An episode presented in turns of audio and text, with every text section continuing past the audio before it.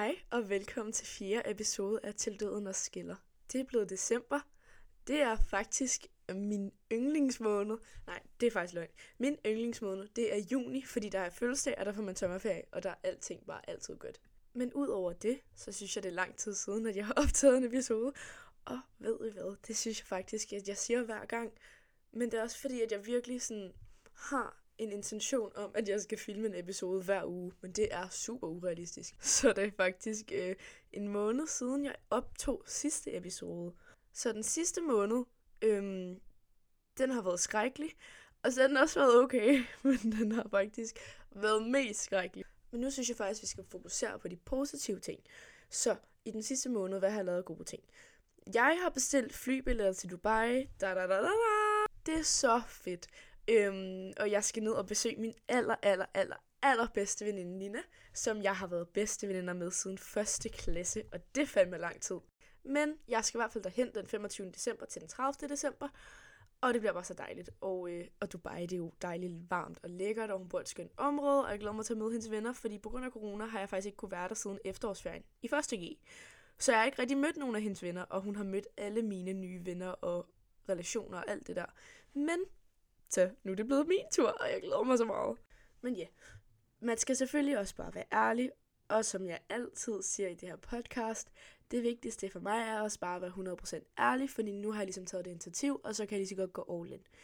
Og øhm, den her måned har været, ej måske skrækkelig er et stort ord, for der har selvfølgelig også været gode ting, som jeg fortalte lige før, men der har også været nogle ting, der har været ret svære. Blandt andet har min far fødselsdag her den 4. december, og øhm, det ved I selvfølgelig ikke, for det har jeg ikke snakket om, men min søster, hun er, hun er ikke gravid mere. Hun har fået en baby, og øh, hun fødte ham. Uh, nu håber jeg ikke, hun hører med, for jeg, ja, det er altså den 20. august, det er jeg ret sikker på. Den 20. august fødte hun en sund og rask dreng, og øh, han hedder Jan Ditlev Dugert, og min far hed Jan Dugert. Så han er ligesom opkaldt efter min far. Og det synes jeg er mega, mega smukt. Øh, men det skal ikke være en hemmelighed, at det er rigtig svært. Så øh, jeg kalder ham Baby og Jay og JD. Øhm, jeg tror, jeg ved ikke, om der kommer et tidspunkt, hvor jeg er klar til at kalde ham Jan, som han jo faktisk hedder. Men det tror jeg bare, jeg tager som den tid nu kommer. Og så valgte min søster at døbe hendes søn på min fars fødselsdag, og det er igen en virkelig smuk tanke, men øh, det var også min fars første fødselsdag uden ham til stede. Så det var jo også en virkelig, virkelig svær dag, men, øh, men det var rigtig hyggeligt alligevel. Men jeg sad faktisk og græd under hele... Det var ikke en gudstjeneste. Det var jo faktisk kun en halv time i kirken. Men det var jo første gang, mig og min familie var i kirke siden min fars begravelse. Og det der med, øh, med alle de der traditioner, som der er nu i kirker, øh, det bragte bare mange flashbacks der var, jeg kan ikke huske, hvad det hedder, og jeg sidder og prøver at tænke på det ord de sidste 30 minutter. Men det der var hun, en velsignelse, der var den. Øhm, så kom der så en velsignelse. Og sidst jeg hørte den velsignelse, det var da vi stod hjemme i vores stue, inden min far blev hentet af bedemanden, og så velsignede hun ham og os alle sammen, hvor han lå i kisten, øh, mens den var åben. Og, øh, og det var virkelig svært at høre det igen, fordi jeg følte, at der var en tidskapsel, der kom og samlede mig op og tog mig tilbage til præcis den dag. Og så sang vi også en sang i kirken, øh, som vi også sang til min fars begravelse. Og jeg sad seriøst bare og tog et snot. Altså, det var jo... Altså, nu kan jeg godt grine af det. Men øh, det var ikke så meget at grine af lige i situationen. Men jeg kom igen dagen. Øh, jeg var rigtig glad for, at der var champagne, fordi ellers så tror jeg ikke helt, jeg var kommet igennem dagen. Men, men det var meget hyggeligt. Øh, jeg gik også på to lur midt under øh, barnedom, fordi det blev holdt herhjemme, fordi jeg bare var så udmattet. Men Sofie og jeg, vi havde aftalt, at øh, vi skulle ud og fejre min far, så vi tog på det elektriske hjørne. Øh, bare mig og hende, fordi at øh, vores anden veninde, vi har en trækløver. Anna, hun var i Paris, så hun kunne desværre ikke komme med. Så vi sad på det elektriske hjørne, som er sådan en bar inde i byen. Øhm, og der sad vi og drak drinks og skålede for min far og ønskede ham tillykke. Øhm, så jeg synes faktisk, det var en rigtig fin måde at slutte dagen på. Og øh, da jeg var sammen med hende, der var jeg faktisk ikke ked af det. Der var det bare ud at fejre ham og at fejre hans liv. Så jeg vil snakke til mig selv nu. Og Anna, jeg vil sige, at jeg er rigtig stolt af dig. Jeg synes fandme, du kom igennem det, du gjorde det, og det synes jeg er mega sejt. Men nu skal vi også komme i gang med dagens episode, som jeg faktisk har glædet mig virkelig meget til.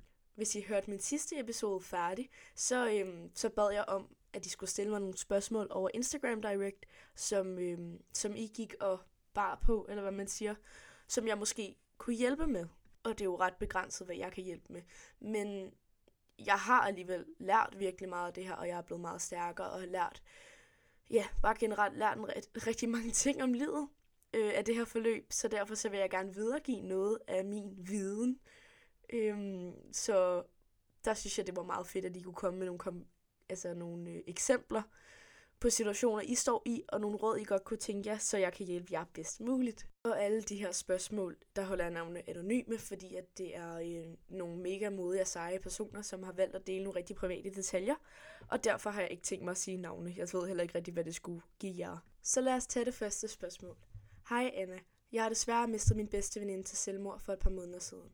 Hun lever sådan set stadig, men hun ligger i koma. Lærerne siger, at hun ikke kommer tilbage, og jeg ved ikke, hvordan jeg skal håndtere denne sorg, uden at knække under den. Måske kunne du i din podcast snakke om, hvad du gør hver dag for ikke at falde tilbage i en depression. Jeg går selv også på gym og synes, det er svært at håndtere både skole og livet. Tusind tak for dit spørgsmål, og øh, jeg kondolerer med din veninde. Det lyder virkelig forfærdeligt. Men det er et super interessant og komplekst spørgsmål, hvad jeg gør for ikke at falde tilbage i en depression. For jeg tror ikke, der er et svar og en løsning på det her problem. Mit aller, aller bedste råd, det er at søge hjælp. Og det kan være virkelig grænseoverskridende. Men at gå til en psykolog, det, det hjælper virkelig. Og generelt set også bare det om at snakke om hende. Fordi et menneske, man har haft tæt på sig selv, forsvinder ikke bare sådan. Og det kan godt være, at de ikke i fysisk tilstand er her mere, men alle de minder, man har skabt sammen, og det liv, man har skabt sammen, det eksisterer stadig. Det kan godt virke som et virkelig dårligt eksempel, men for ligesom at udtrykke min mening om, hvad jeg mener, eller det ved jeg ikke, om man kan sige, men i hvert fald, se det som om, hun er flyttet på den anden side af jorden. Det vil ikke stoppe dig for at snakke om hende. Det vil ikke stoppe dig for at tage til jeres yndlingssteder, for så vil du blive mindet om hende på en rar måde. Du vil tænke, ej, jeg savner hende, fordi det er helt naturligt, når man ikke fysisk kan se en person. Men, men hun, hun er her stadig. Hun er der inde i dig. Hun er en del af dig, for alle de minder, I har skabt sammen, det bliver ikke slettet ved, hun ikke er her mere. Og det tror jeg er virkelig, virkelig vigtigt at fokusere på, fordi det, der har skabt dig, det er alle de oplevelser og minder, du har, du har fået igennem hele dit liv. Jeg ved, jeg ved godt, det her det tager tid, men, men prøv, når du tænker på hende, så ikke tænk på hende som pigen, som tog sit eget liv. Prøv at tænke som hende, som din bedste veninde, som du cyklede din første tur med, eller en intern joke, I havde, eller hvis hun elskede at se på solnedgangen, så tænk på hende og sige, ej, det her det var egentlig vores ting, hvor er det rart at tænke på. Fordi som sagt, så kommer hun ikke tilbage, og det er noget, man over tid lærer. Jeg har accepteret, at min far aldrig nogensinde kommer tilbage her på jorden i fysisk tilstand i mit liv, i det her liv, men det er også okay, fordi alle de minder, vi har skabt sammen, de vil være hos mig for evigt. Og en, øh, en anden metode, fordi psykolog kan godt være dyrt, og jeg ved, at man kan få tilskud fra staten, hvis man søger om det, men hvis det ikke er muligt for dig, så var der en person, en meget klog person, der øh, gav mig et andet godt trick, som har hjulpet mig virkelig meget. Skriv dine følelser ned, skriv dine tanker ned og lav en dagbog. Fordi hvis du synes, det er svært at snakke om, så behøver du slet ikke at snakke om det til nogen. Men ved du skrive dine følelser ned, så anerkender du dem. Du kan skrive, jeg savner hende, og jeg synes, det er så uretfærdigt. Men så kommer du ud med det. Så sidder det ikke fast inde i dig, hvor du bare tænker, at livet er uretfærdigt. Så kommer det ud, og det kan være, at du bryder ud af gråd, men det kommer ud af dig. Og jo større et fokus du kan ligge på det, og jo større et fokus du kan ligge på at anerkende dine tanker og følelser, og anerkende dem, at de er sådan, som de er, jo nemmere og jo blidere kan du komme igennem det. For der er ikke nogen nem måde at holde sig oppe og komme igennem livet, når man oplever noget svært. Og noget af det, der har givet mig mest ved at skrive dagbog, det er, at jeg nu så kan sidde og læse tilbage på dage, som har været vildt svære, og så kan jeg læse tilbage på dage, som har været gode. For dem skal man også huske at skrive ned. Og så kan det være, at jeg en dag sidder og tænker, at alt er umuligt, men så kan jeg bladre tilbage i min dagbog og læse om en dag, hvor hvor livet var dejligt, og hvor jeg holdt hovedet oppe, så bliver man nemlig mindet om, at følelser, man har i nuet, det ikke varer for evigt. At der går op og nedtur i ens liv, og det er også helt okay. Modsat kan det være, at du har haft den bedste dag i hele dit liv, og så læser du din dagbog, og så kan du sidde og tænke, shit, hvor havde jeg det egentlig dårligt her? Og husk følelsen af, at man troede i det sekund, at det aldrig ville blive godt igen. Men se nu der, i dag har du haft en god dag. For de dage kommer også, og der kommer også gode dage, selvom man er i den hårdeste periode. Og når du har det nede på skrift, så er der ikke noget at diskutere, for så kan du ikke tænke, ej, måske var det heller ikke en så god dag. Fordi der kan du mærke dine følelser, og så kan du heller ikke tænke, måske var det heller ikke så slemt, som jeg gjorde det. Fordi at hvis du anerkender dine følelser i nuet, så er det meget nemmere at reflektere over dem i fremtiden. Og jeg ved slet ikke, hvordan jeg kunne glemme at nævne det her, men øh, det, der faktisk er vigtigst for mig i min dagbog, det er, at jeg skriver til, den, til min far. Hver gang jeg skriver dagbog, så skriver jeg hej far. Og så skriver jeg den til ham. Og jeg synes, du skal gøre det samme. Fordi at du vil gerne fortælle hende det her. Du vil gerne fortælle hende, hvis du har mødt en sød fyr, eller hvis du har fået en, en god karakter i skolen, eller hvis du har gjort noget, der har gjort dig glad, eller hvis nogen har gjort dig ked af det. Det, du vil fortælle normalt, skriv det i din dagbog, for jeg er sikker på, at beskeden kommer videre på en eller anden måde. Og jeg ved, at hun vil have, at du skulle leve dit liv, og det, sådan ved jeg, at min far også vil have det. Min far vil ikke have, at jeg skulle sidde derhjemme og græde over ham i flere år, og, øh, og ikke leve mit liv, og få potentialet ud af livet, som jeg skaber det selv.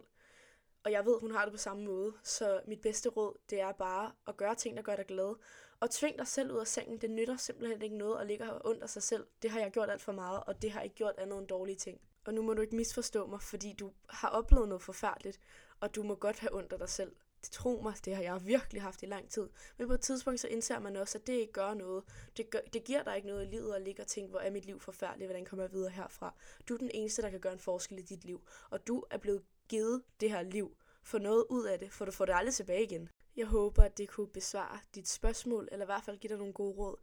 Og så vil jeg sige til dig og til alle jer andre, der lytter, hvis I nogensinde har, har lyst til at skrive til mig, eller synes det hele er lidt svært, og bare har brug for en eller anden, der ikke kender jer, øh, bare til at høre på, på jeres situation, så er I mere end velkommen til at skrive til mig.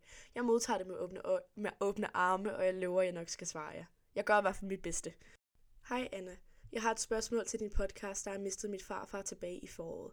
Jeg var slash er selvfølgelig ked af, at han ikke kan være hos mig på samme måde som før. Men jeg har en følelse af, at jeg burde være mere ked af det, end jeg, har, end jeg var, da han jo trods alt var en stor del af mit liv. Har du selv følt sådan, så vil jeg sige, at du er pisse sej og en kæmpe inspiration. Tusind tak for dit spørgsmål, og jeg kondolerer med din farfar. Igen, jeg er rigtig glad for, at det her spørgsmål er blevet stillet, for det er faktisk også noget, jeg vil komme ind på. Jeg følte i starten, at, øh, at jeg reagerede helt forkert på min fars død. Der gik faktisk ikke særlig mange dage, før jeg ligesom var tilbage ude i samfundet. Øhm, jeg tog til min, en af mine bedste veninders fødselsdag seks dage efter min fars død. Og her gik jeg en hel aften uden at græde på et tidspunkt. Og som I ved, hvis I har hørt mine andre episoder, så hver gang jeg fik alkohol, før han døde, så ville jeg tude. Og vi siger ikke græde, vi siger tude. Men ikke den her gang. Det kan godt virke mærkeligt, fordi sådan, hey Anna, din far døde for seks dage siden. Hvorfor er du ikke mere ked af det? Og det var jeg.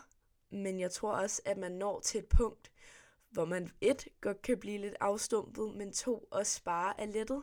Fordi at se en person, man elsker så højt, lige så stille forsvinde og være så syg, og til sidst have det så dårligt, det er noget af det mest forfærdelige, man kan opleve i livet. Og nu kan jeg jo selvfølgelig kun snakke ud fra min egen situation, men mit fars sygdomsforløb var rigtig langt. Og det gjorde også, at jeg i så lang tid levede i et hul, og i så lang tid levede i følelsen af, at jeg skulle være her, og jeg skulle være hos ham, og hvis jeg var andre steder, så var det helt forkert. Jeg kunne ikke engang være i skole uden at få skyldfølelse om ikke at være derhjemme. Og det var så fysisk og mentalt hårdt, øhm, at jeg tror, at da han så øhm, forlod os, der var det bare en kæmpe sten, der blev lettet fra mit hjerte. Og det var ikke fordi, at jeg tænkte, yes, nu skal jeg aldrig se min far igen. Det er overhovedet ikke der, vi er. Men jeg havde en lettelse, fordi jeg vidste, at nu fik han fred, og det har, vel, det har han ville have i lang tid. Og når en person er syg i længere tid, så, øh, så lærer du også at acceptere, at, øh, at snart så er han her ikke mere. Det er lidt ligesom et, øh, et kæresteforhold. Hvis forholdet har været dårligt i lang tid, så er det også nemmere, når man slår op, end hvis du bliver slået op med. Igen, mig og mine eksempler, det kan godt være, at de er sygt dårlige, men inde i mit hoved giver det virkelig god mening. Nu prøver jeg lige at uddybe det. Forestil jer, at I har en kæreste. I er vildt forelsket i ham. Og så en dag, så kommer han og siger, jeg slår op. Jeg gider ikke det her mere. Så vil man jo være knust. Fordi man havde ikke set den komme. Men hvis du har været i et forhold i lang tid, hvor du har været mere ked af det, end du har været glad, og hvis du hver gang ikke var sammen med ham, så var du ked af det, fordi du ikke synes det fungerede, så er det også en lettelse den dag, at I giver slip på hinanden. Fordi man vidste godt, at det var rundt om hjørnet, og det skulle ske snart. Så den dag beslutningen endelig bliver truffet, så føler man sig lidt mere fri. Og jeg kan faktisk godt høre, når jeg siger det, at det virkelig er et dårligt eksempel, men jeg gider faktisk ikke slette det, fordi at jeg optager alle mine tanker. Men hen ad vejen, der bearbejder man sin sorg, og det gør man, hvis især i en sygdomsforløb, fordi at du godt ved, at den her person giver slip, og det er snart. Undskyld, mit hoved er lidt rodet i dag, så det kan godt være, at I ikke rigtig forstår mine tanker. Det er faktisk lidt en ting, at folk ikke rigtig forstår, hvad jeg mener. Og så er jeg sådan, forstår du ikke, hvad jeg mener? Og så er folk sådan, nej, det gør jeg ikke. Og jeg kunne godt forestille mig, at det her det var sådan en situation. Så det jeg mener er, at du har bearbejdet din sorg igennem en længere periode. Du har accepteret Din farfar bliver ikke rask. Du ved, at han skal dø. Nu bruger vi det ord, det er rigtig hårdt, men du ved og vidste, at han skulle dø.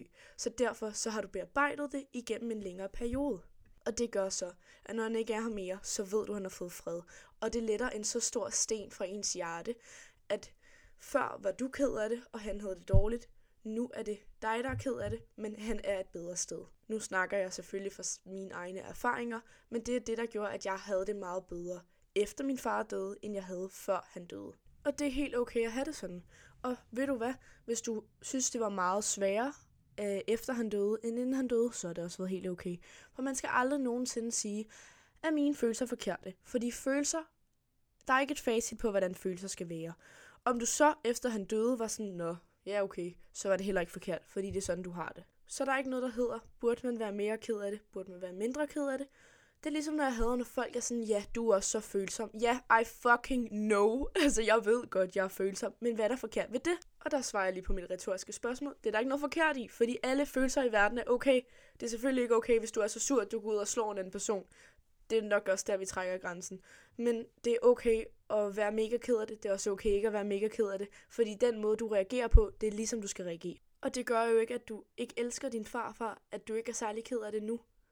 Fordi at det er han ikke i tvivl om, og det er du ikke i tvivl om. Og det er faktisk det, der er det vigtigste i hele verden. Og så ved jeg også bare, at din farfar, der er ikke noget, han hellere vil have i verden, end at du skulle have det godt, og at du skulle leve dit liv og få noget af livet, som øh, jeg sagde i forrige spørgsmål.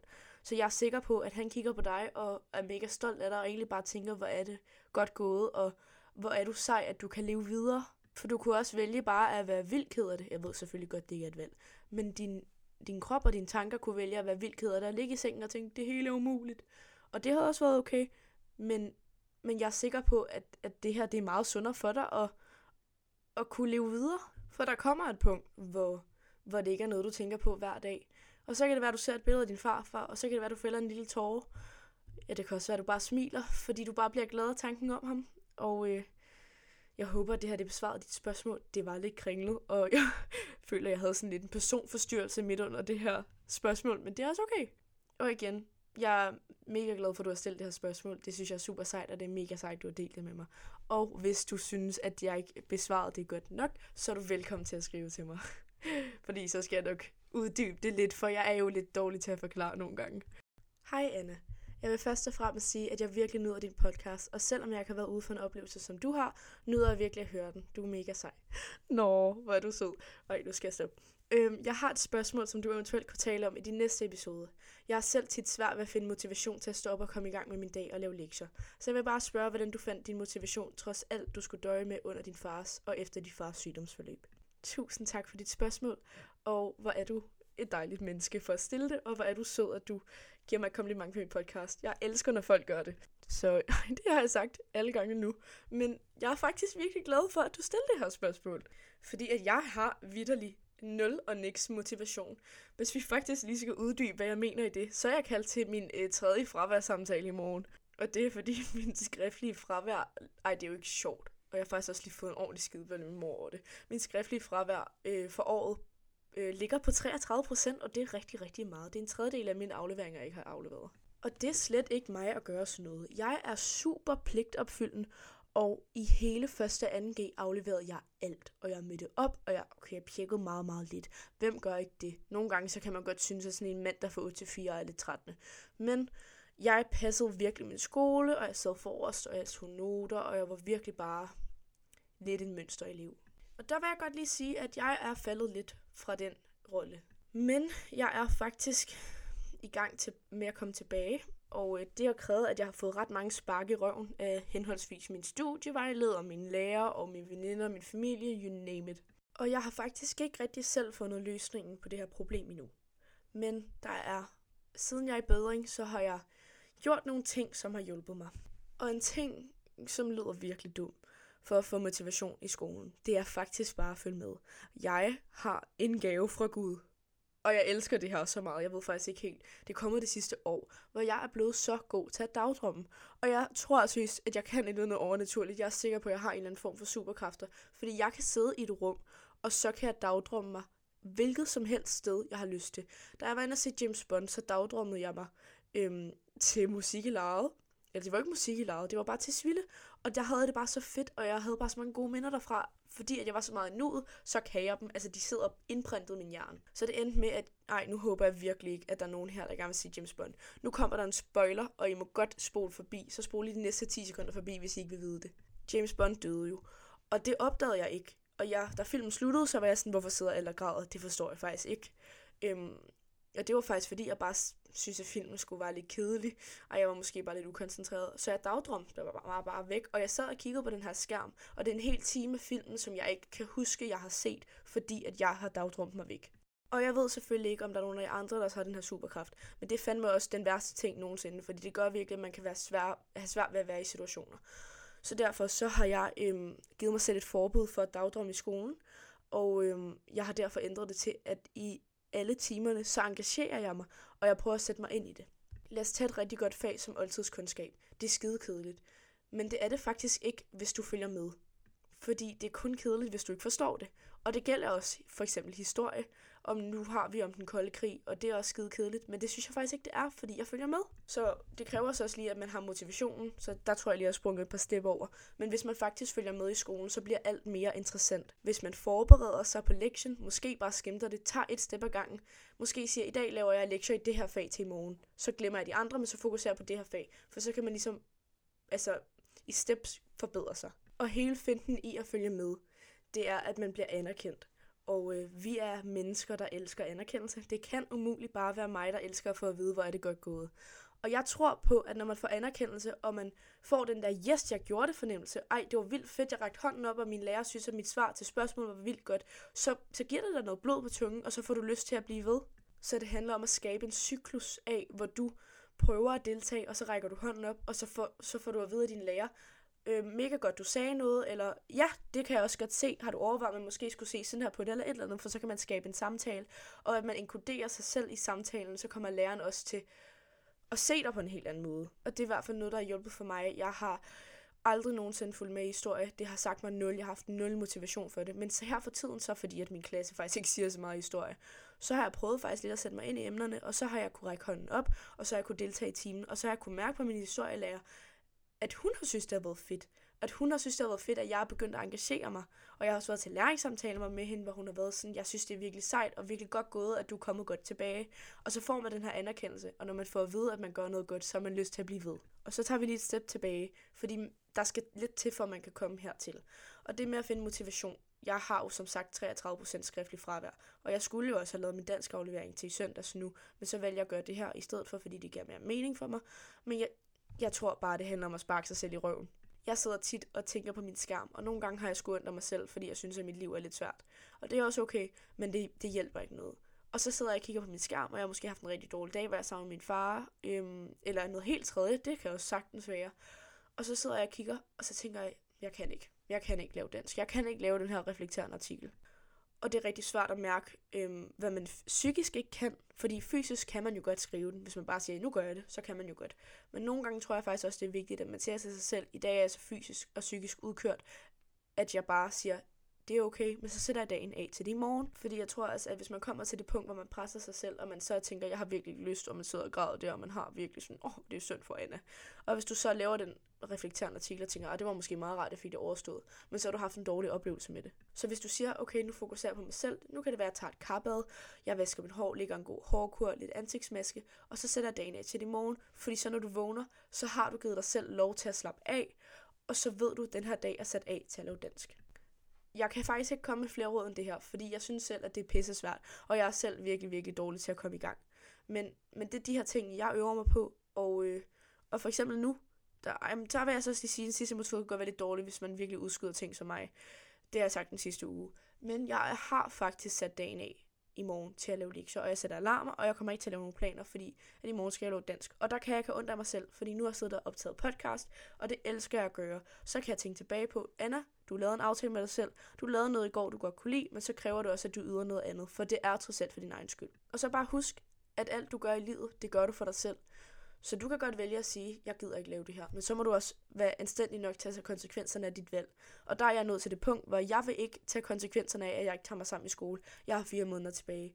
Nu kan jeg lige så godt bare give din skalle, og det vil jeg gøre. For jeg er den eneste, der kan kontrollere mit liv. Jeg er den eneste, der lever mit liv, og jeg er den eneste, der kan bestemme, hvad jeg får ud af det. Det er alt op til mig. Og hvis man ser det på den måde, så er man i stand til rigtig, rigtig mange ting. Du kan gøre alt, hvad du vil, hvis du bare vil det nok. Så jeg ved ikke, hvor meget du kunne bruge det her til at finde motivation, fordi du kan jo godt høre, at jeg selv har virkelig svært ved det. Men det her, det er min taktik, øhm, og jeg håber, at den virker. Og så må du også, og I må alle sammen gerne, give mig nogle tips til, hvordan jeg kommer tilbage. Men øh, jeg tror, det vigtigste er, at man tager en dag ad gangen, og man tager baby steps, fordi man kan ikke uh, tage en kold tyrk og sige, nu laver jeg alle mine lektier, og nu sidder jeg og laver lektielørdag, og sådan, det fungerer ikke, for det kommer aldrig til at holde. Nu tager jeg så lige et sidste spørgsmål, og jeg vil gerne besvare flere spørgsmål, og I er velkommen til at sende nogle flere, men det må jeg gøre i en anden episode, fordi at, uh, nu er jeg oppe på 25 minutter, og min mor har fortalt mig, der er ikke nogen, der gider at lytte til lange podcast-episoder. Og det elsker jeg selv, men jeg kan også godt se, hvad hun mener, så nu tager vi et sidste et. Den her besked er rigtig lang, så derfor så tager jeg bare det mest væsentlige. Du nævnte, at man kunne skrive til dig med ting, du skulle snakke om i dit næste afsnit, og der er så meget, jeg gerne vil høre om. Især noget med tiden lige op til, og frygten, man har om at tænke, det kan være, at han dør i dag. Og så det med at være ung, og man får dårlig samvittighed over ikke at være sammen med ham de sidste tider. Og særligt, hvordan den første måned var efter. Beskeden var for lang, men også det med, hvordan alle ens venner og dem, man er sammen med, reagerer, og hvordan du har haft det. Det er virkelig noget, jeg har tænkt over. Og øh, tusind tak for din besked, og tusind tak for det resterende, der stod i beskeden, som jeg ikke lige har vildt at læse op. Men øh, det er mega følsomt af dig, og jeg synes, at det er mega, mega sejt. Som sagt, det er mega modigt. Og den der frygt for, at man tænker, øhm, i dag kan være dagen, han dør, den, den havde jeg... øhm, havde jeg virkelig meget af lige øh, i den sidste periode. Men øh, jeg ved selvfølgelig ikke, hvor langt du er i, eller hvor langt han er i hans fase, før han giver slip men man kan godt mærke, hvornår det er de sidste dage. Og jeg tror, at mit bedste råd her, det er at øh, leve hver dag, som om det er den sidste. Og det lyder virkelig hårdt, og det lyder virkelig dystert, men du vil ikke fortryde noget.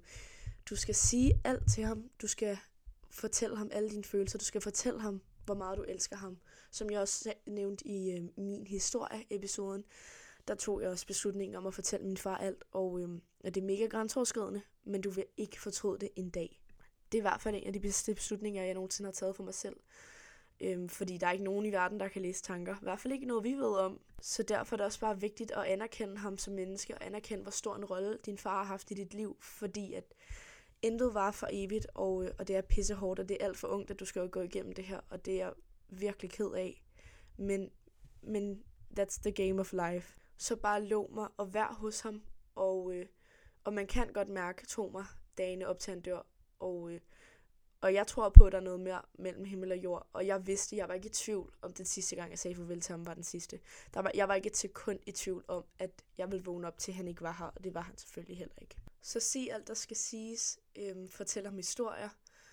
Og, øh, og når man ligger der, så er man jo stadig til stede mentalt. Og det er også derfor, det er vigtigt, at du også husker at sige dejlige ting. Kom hjem fra skole og sige, ej far, det var bare vildt fedt. Øhm, da vi var i frikvarteret, der, øh, der fik jeg en gratis sandwich af kantinemanden, fordi han sagde, at han synes, at mit hår var flot. Igen virkelig dårligt eksempel. Men del de her små ting, du vil gøre med ham normalt, og prøv at, at snakke til ham, som du vil gøre normalt, og prøv at have samtaler med, jeg ved selvfølgelig godt, at man ikke kan have samtaler med en person, der ikke kan svare, men alligevel, man kan dele så mange ting, uden man behøver et respons. Og det behøver ikke kun være, ej far, jeg er så ked af, at du ligger her, og jeg er så ked af, at vi snart ikke har hinanden mere. For det er også vigtigt at dele, at, øh, at der var en dreng, der sagde til dig, at, at du så godt ud i dag, og der fik du lidt sommerfugl i maven, eller at du fik et kompliment for en fra parallelklassen på din nye trøje, eller alle de her irrelevante ting, som også bare gør livet vildt fint. Fordi så kan han ligge og smile indeni og tænke, min datter, hun har haft en god dag, for det ved jeg også betyder noget for ham. Og det er også helt okay, hvis du ikke har haft en god dag, så skal du også fortælle ham det. Fordi tiden er knap, og det ved I begge to godt, så derfor synes jeg bare, det er vigtigt, at du prøver at være så meget i hans nærvær som muligt. Fordi det er så psykisk hårdt at ligge der med en person, og øh, man facer det aldrig mere, end når man ligger over for en person. Fordi man kan nemt løbe for det, man kan nemt sige, det er bare en drøm, det er bare en drøm, men når du ligger over for dem, så kan du ikke stikke af fra det. Og derfor synes jeg også, det er vigtigt at sige, at, øh, at jeg var måske sammen med min far en time om dagen de sidste dage, fordi jeg kunne ikke mere end det. Hvorimod min søster, hun var måske sammen med ham 10 timer om dagen. Og der er ikke nogen af vores valg, der har været mere rigtigt end det andet. Vi har mærket inde i os, hvad vi har haft mest brug for, og så har vi taget den beslutning. Så tip, mærk ind i dig selv, hvad kan du overskue? Og, øh, og det er også super vigtigt, at du ikke bare sidder derhjemme og venter på, at han dør. Fordi livet går også videre, og jeg ved, at han vil have, at du også skulle få det bedste ud af det, selvom det lyder så barst. Så tag ud og spis en is med dine veninder, og så kom hjem igen.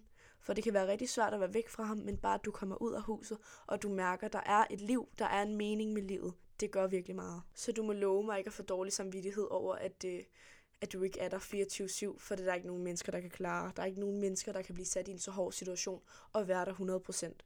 Fordi det er dig, der kommer til at leve efter det her, og det er dig, der skal have levet igennem det og have haft dig selv med i det. Så hvis du igennem det hele har tænkt, jeg har faktisk ikke lyst til at være her, jeg har ikke lyst til at sidde ved siden af ham, fordi det er så hårdt, og du er blevet ved med at gøre det, så har du presset dig selv, og det kommer du til at bøde for bagefter. Så mærk, sæt dig på dit værelse, mærk helt ind i maven, hvad har jeg lyst til lige nu, og så tag den beslutning, du har lyst til.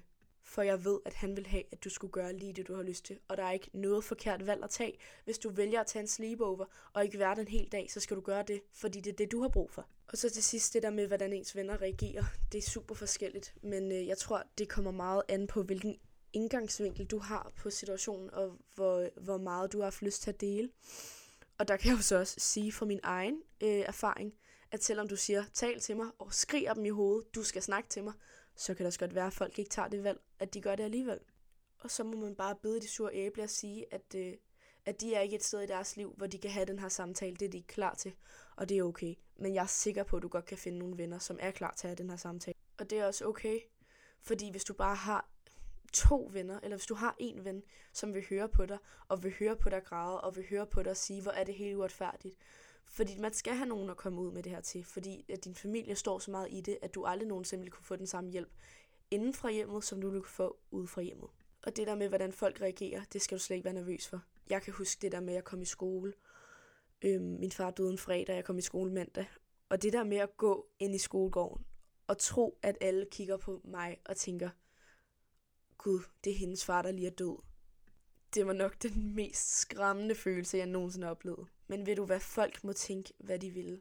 Og der er ikke nogen, der tænker, hmm, det var, det var de opmærksomhedskrævende af hende at dele et opslag omkring det. For du skal gøre lige præcis det, du har lyst til.